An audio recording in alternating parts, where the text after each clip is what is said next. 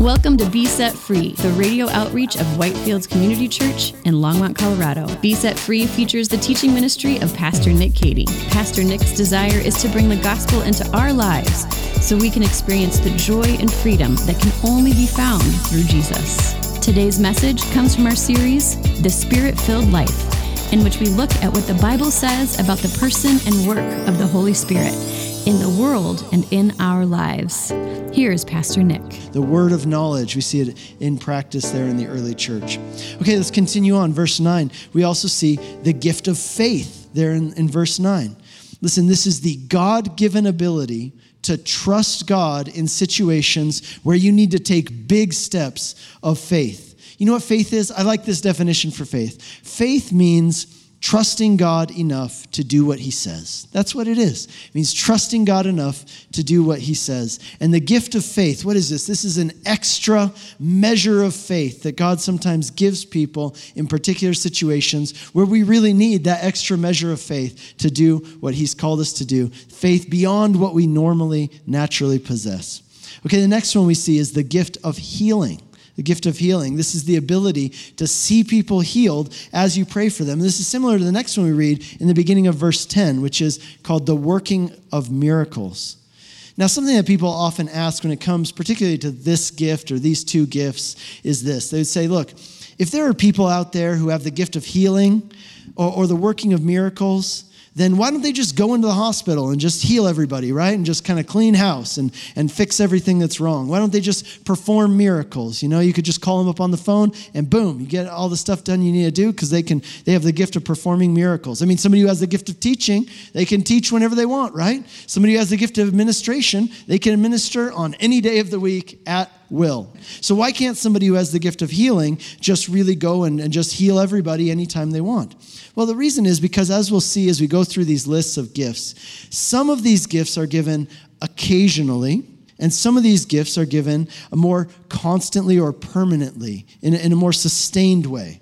Listen, so you might not have a gift of healing, so to say, that you can just like pull out of your pocket and tap into anytime you want at will. But there might be occasions when God gives someone this gift in order to do something that God wants to do, extraordinary, something unusual, and He wants to bring glory to His name, and He wants to do that through a person. So He might endow them with this gift in that moment. And, you know, I was thinking, I have prayed for a lot of sick people over the years. As a pastor, I prayed for a lot of sick people. And I'll tell you this there are two distinct occasions that I can remember and think of that I can't forget where we prayed for somebody and we saw God do something that was absolutely a genuine miracle one case in particular that I, would love to tell you guys about sometime. I, it surprised me. I was like, whoa, I wasn't expecting that, right? Me of little faith. But I saw God do something amazing. And, and in at least two situations, really distinctly. And so I wouldn't go around saying that I have the gift of healing, but I do believe that in that time, it was imparted to me for that time when God wanted to do something unique and special. Okay, next is the gift of prophecy. The spiritual gift of prophecy isn't so much about predicting the future, it's about communicating or passing on or speaking forth a message from God to people in a particular situation. Look how Paul describes the gift of prophecy in 1 Corinthians 14, verse 3. He says that one who prophesies speaks to people for their upbuilding, their encouragement, and their consolation. Notice nothing there is mentioned about predicting the future. Now, that doesn't mean that it can't be that.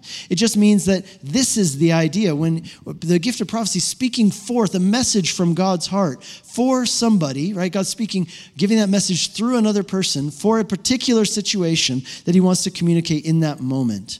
That's the idea here.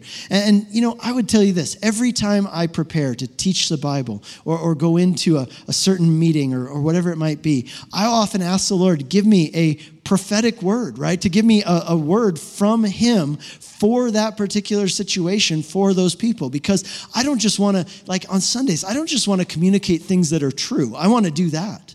But I also want God to, to impart specific things that certain people need to hear in that moment. So I, I seek to have that prophetic word. Now, you might ask, how do you know if somebody claims that, that they have a prophetic message or a word from God? How do you know that actually is from God? Not just them kind of trying to, to you know, I don't know, put a stamp of approval on what they want to say and say, oh, you have to listen to me because this is from the Lord. You know, Paul actually addresses that question in his first letter to the Thessalonians. Here's why it seems that the Thessalonian Christians were frustrated by people who were going around and falsely claiming that they had prophetic messages from God. And here's what Paul told them he tells them this listen, don't quench the spirit do not despise prophecies, but test everything and hold fast what is good. What Paul's telling them is this He goes, Look, I know that sometimes people do this wrong. I know that sometimes people get weird about this stuff, but listen, don't put a damper on what the Holy Spirit wants to do. Don't be a wet blanket with your cynicism and quench the Spirit in what the Spirit wants to do. Rather, we want to be those who stir up the spiritual gifts, right, that God has given us. So, how do you know if some supposedly prophetic message is actually from God? Well, Paul tells us, first of all, don't despise prophecy, which means be open to the fact that God can and does speak in this way on occasion, but don't just blindly accept everything. He says, test all things. How do you test something? Uh, uh, how do you test a prophetic word? Well, here's how you test it, first of all, against the word of God. If it really is from the Lord, then it will be in alignment with what God has already spoken through his word. Paul tells us here in 1 Corinthians, he says that God is a God of order, not a God of chaos. And so, if he's spoken already through his word, then any kind of prophetic message he gives is also going to be in alignment with that as well. And you can also test things by seeking godly counsel from godly people. You can test things by praying for them. You, you can test things by waiting to see how things develop, right? If it really is from the Lord, then it will turn out. The purpose of the gift of prophecy, by the way, is never to replace the Bible or circumvent the Bible. The gift of the prophecy is for God to speak a timely word in season to his people by the Holy Spirit. You know, one of the misnomers that people have about this gift is they say, oh, well, that was just for the early church because they didn't have the Bible. And so they needed this gift. Well, no, no, no, that's not true that they didn't have the Bible. They had the Old Testament scriptures, which again are in complete alignment with the New Testament. You can't understand the New Testament without the Old Testament. The Old Testament is only understood in light of the New Testament, right? The two go together. So they had the Old Testament scriptures, they studied them, they also had the Gospels. Do you realize that? They had the Gospels in early form at this time. They were having the uh, apostolic letters be written and distributed amongst the churches. This wasn't because they didn't have the Bible, it wasn't to circumvent the Bible or ever replace the Bible. This was a timely word to the people of God by the Holy Spirit. And friends, don't we need that? Don't we need to hear a word from the Lord uh, into our situations? It's a valuable gift. And Paul talks about it in chapter 14 the value of this gift and how important it is in the church church. So we want to keep that. But here's the thing we also don't just blindly accept anybody who comes along saying they have a word from the Lord and say, okay, cool, I'll do that, right? Uh, no, we want to test all things and we want to hold fast only to that which is true. And that, that's related to the next one that we see, which is the discerning of spirits. The discerning of spirits. This is the ability to tell what is really from the Holy Spirit and what's not, or to tell the difference between true doctrine and false doctrine. You know, in 2 Corinthians chapter 11 verse 14, Paul says this. He says that Satan seeks to deceive people sometimes by disguising himself as an angel of light. It's just an important gift to be able to discern between what is really from God and what is not from God. The, the gift of discernment there. The next one is the gift of speaking in tongues. Tongues is the next one there, both the ability to speak in various tongues or languages and the ability to interpret tongues is mentioned there in 1 Corinthians 12, verse 10. Now, listen, the gift of tongues is interesting because it's the only gift which primarily serves to build up the person who uses it, whereas all the other gifts are focused on using them to build up others. This gift is used primarily for the purpose of building up the one who uses it. And that's interesting. Look at what Paul says in, in chapter 14, verse 4. He says, The one who speaks in a tongue builds up himself. Look at what it says in verse 2 of chapter 14. It says, One who speaks in a tongue speaks not to men, but to God. This is an important understanding about this gift. It means that the gift of tongues isn't for giving messages to people in some foreign language. No, no, no. The gift of speaking in tongues, he says, is for speaking to God, not to men. He says, For no one understands him, but he utters mysteries in the Spirit. So, what is this? This is a, a way of communicating with God in prayer that supersedes or circumvents the limitations of human languages. How many of you have had times in your life where you've been, you've been struggling to articulate in words or in your, your language, you know, to articulate what you feel or, or what you want to say? The idea here is that God sometimes gives people this gift or this ability to be able to pray in the Spirit in a way that circumvents the limits, uh, limitations of language. Now, what people often ask about this gift, they often ask, are these actually like, like known human languages, right? Like French, German, Russian, etc. Or is this something else? Well, we do know this. On the day of Pentecost, those who spoke in tongues, when the Holy Spirit came upon them, they were understood in the languages of people who had come from other countries. So those were known human languages. And yet, in Romans chapter 8, verse 26, Paul talks about a way of crying out to God in a way that is not a known human language. Right? In 1 Corinthians chapter 13, Paul says, If I can speak in the tongues of men or of angels, but don't have love, then it's a clanging gong. And it's a cymbal, right? It's a useless cymbal. So, what are, what are the tongues of men? We know what those are. What are the tongues of angels? What is that?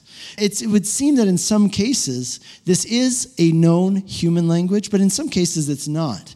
Either way, the point is this this is a tool by which a person communicates with God in a way that goes beyond their natural linguistic capabilities. And this is why Paul says in chapter 14, he says that the primary purpose of this gift of tongues is not for use in the gathered church, right? In, in the church gatherings, like here on Sunday mornings, but rather for individual use in private prayer life. You've been listening to a message by Pastor Nick Cady of Whitefields Community Church in Longmont, Colorado. We'll get back to the remainder of this message in a moment. We are open for in-person worship on Sunday mornings with services at 8, 9:30, and 11 a.m.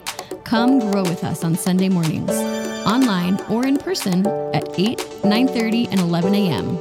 Now, back to Pastor Nick with the remainder of today's message.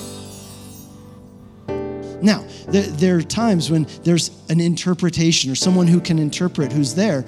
And in that case, that can actually edify or build up other people when they hear that person's prayer. And that's good, Paul says. Okay.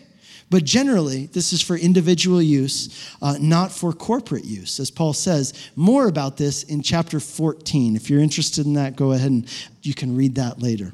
But Paul mentions in verse 28. He goes on in his talking about spiritual gifts. He mentions other gifts as well. He mentions the gift of teaching, the gift of administration. These are very important gifts to be used for helping others and to do God's work in the world. But look at what Paul says in verse 31, at the last part of the chapter. After telling us that First of all, not everybody has all the gifts, and not everybody has the same gifts. He then tells us this interesting thing. He says, But earnestly desire the higher gifts. And some of your translations will say, the greater gifts. Some of your translations will even say, the best gifts.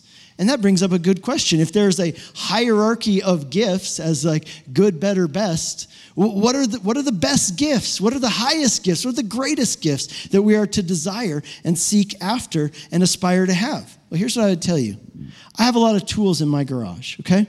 Which one of my tools is the best tool I have in my garage? Well, it depends what job I'm trying to do, right?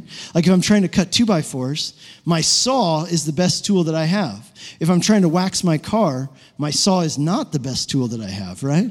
Like my hammer is super good at, at pounding nails, but it's not super good at cleaning windows, right? That, that's how it works. And so the greatest gift, the best gift, is going to be the one that is most needed in a particular situation or a moment. And listen, you may not have that gift, but somebody else in the body does. And that brings us to the next part of our sentence, which is this As the Holy Spirit comes upon us, he graciously gives gifts. Why? So we can act as his body in the world.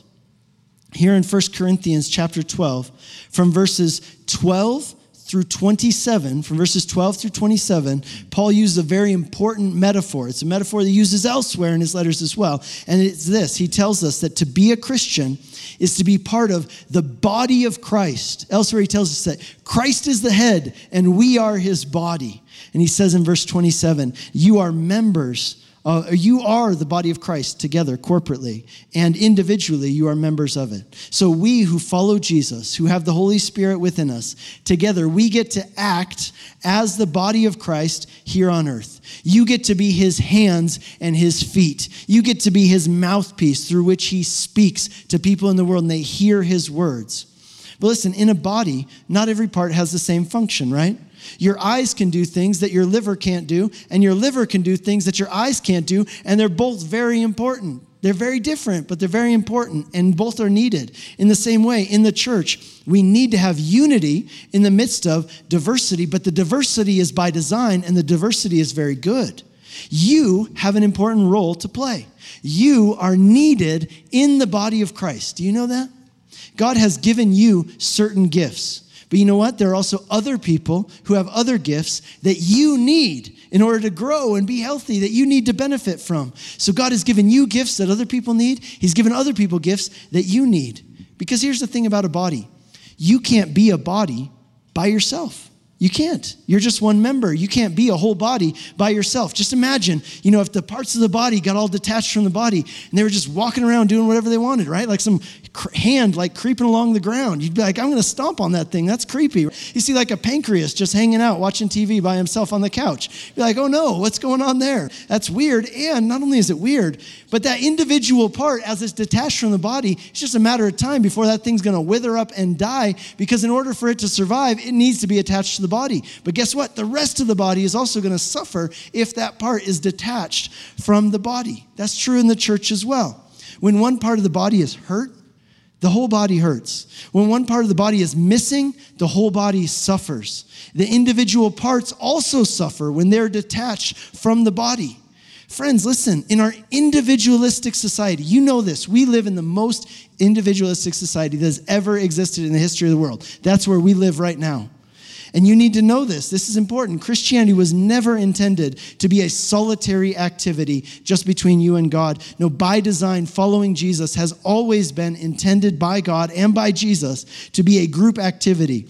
You need to be connected to the body, and the body needs you to be connected to it. You need the other parts of the body, and they need you because you have gifts that they don't have, and they have gifts that you don't have. And just like in a body, there are some parts which are very visible and get a lot of attention. I can see all of your noses. They're right there. They get a ton of attention. Everybody sees it. It's like the first thing somebody sees when they look at you. But you know what? Nobody ever compliments you on your kidneys, do they? I've got beautiful kidneys, but you never said anything about it, right? You never complimented me on my kidneys. Why? Because you can't see them. They're out of sight. And yet they're doing a very important job. I'm really glad that they're there. You know, if they weren't there, I'd be in a lot of trouble. And in the same way, some gifts in the body, some roles in the body are highly visible and get a lot of attention, and others are completely behind the scenes, completely unseen, and yet they're incredibly vital, very important. They're vital parts of the body of Christ. And as the body of Christ, God wants to do his work through us, through you in the world. You know, Jesus isn't here in the flesh to embrace that person who is, who is having a hard time and needs a hug, but he can do it through you.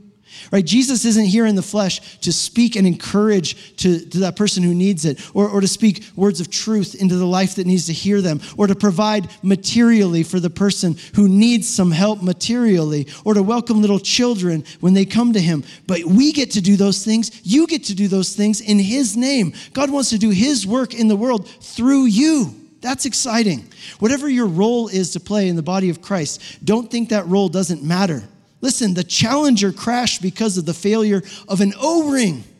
An O ring, the smallest, cheapest part of the entire thing, failed, and the whole thing failed. In the same way, every little part of the body of Christ matters and its function is important. And what that means is that you need the body of Christ, and the body of Christ needs you. So you might ask the question so, how do I know what my spiritual gifts are? How do I know which spiritual gifts I have? Here's what I would tell you if you look at this chapter, you'll notice this. The reason why Paul gives them this list of spiritual gifts is not so that they can look through it and try to figure out which gifts they have. Do you realize that? That's not why he wrote this chapter, so that you could go through a list. Okay, which gift do I have? No, the reason Paul wrote this chapter and gives them this list is so that they will learn to appreciate the gifts that other people have.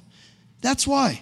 But that doesn't mean that you shouldn't look through it and try to figure out which gifts that you have. But I'll tell you this sometimes I see people get so focused on identifying their own spiritual gifts that they get weird about it okay? And, and they'd be like unwilling to serve in areas that aren't what they perceive to be their gifting. Like, sorry, no, I can't take out the trash. I don't have the spiritual gift of taking out trash. Maybe there's somebody else who does. I have a, a, a higher gift. My gift's like prophecy or, or doing other cool stuff. I don't take out trash. Maybe you can look around. Maybe there's somebody else here who has that spiritual gift for taking out the trash and they can take care of that. Sorry, it's just not my gifting. But listen, to act as the body of Christ in the world means to be a servant like Jesus was was a servant. It means to serve where there's need. You know what the greatest ability is in God's kingdom? Availability. The greatest ability is availability in God's kingdom, being available and willing to serve where it's needed, to build up the body of Christ for the furtherance of God's work in the world.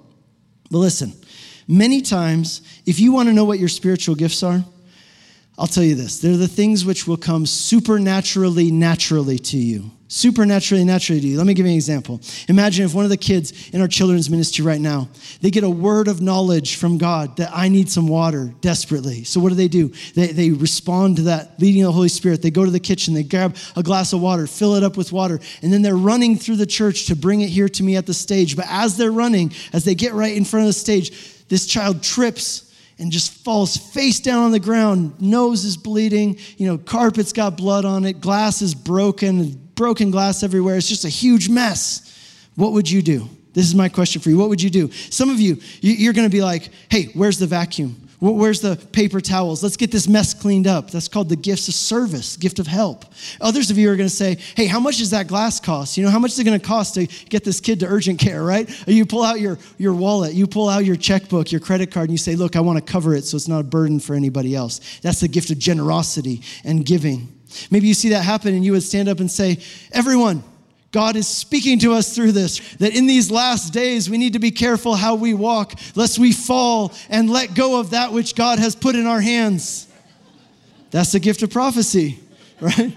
Uh, some of you guys, you're like, hang on a second. You get on your laptop, you make a quick presentation. You're going to teach the church a lesson on how many foot pounds of pressure need to be applied to each side of that glass equally as you're carrying it, how high you need to lift your feet off the ground while you're carrying that thing, how fast you should run, and, and the kind of, you know, what, what angle you should make at your turns, and things like that. You have the gift of teaching.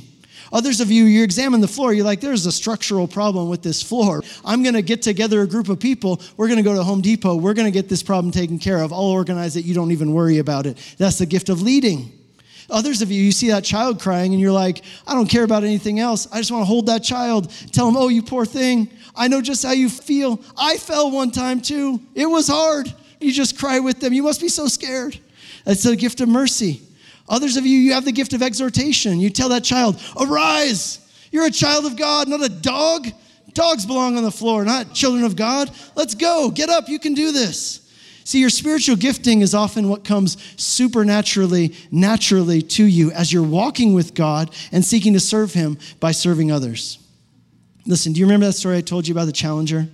How the thing that caused the Challenger to explode, this expensive piece of equipment, was this little O ring billions of dollars spent on the space program, and yet a less than $1 part caused the whole thing to fail. You know what that means? It reminds us every part matters, every part's important, and the same is true with God. You matter, and you have a role to play in God's work. But you know what? The reason you matter to God isn't just because He has a job for you to do. That's not the reason you matter to God. God, you, you matter to God because He loves you.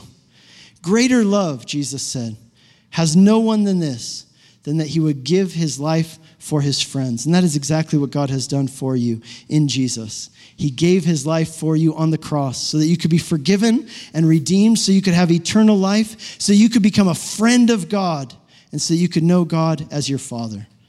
The ultimate Father's Day experience is to be a child of God. And the way to be a child of God is by trusting in and clinging to what Jesus did to redeem you. And once you've received that gift, the joy of being a child of God, you know what it is? It's that you get to join your Father in His work and what He's up to and what He's doing. And you get to have that fellowship with God about being part of what He's up to in the world. And so I pray that you would receive God's grace by faith today and that you would seek the greater gifts and that you would use the gifts God has given you for the building up of others and for the furtherance of His work in the world. Friends, as the Holy Spirit comes upon us, He graciously gives us gifts so that we can act as His body in the world. You've been listening to Be Set Free, the radio outreach of Whitefields Community Church in Longmont, Colorado. We have three in-person services on Sunday mornings at 8, 9.30, and 11 a.m. And our 9.30 and 11 services are live streamed on our website for those who would like to worship with us online. We are located just east of County Line Road and Highway 119 at 2950 Colorful Avenue in Longmont. For more information or to hear other messages from Pastor Nick, visit us online at whitefieldschurch.com. Be Set Free is a listener supported program.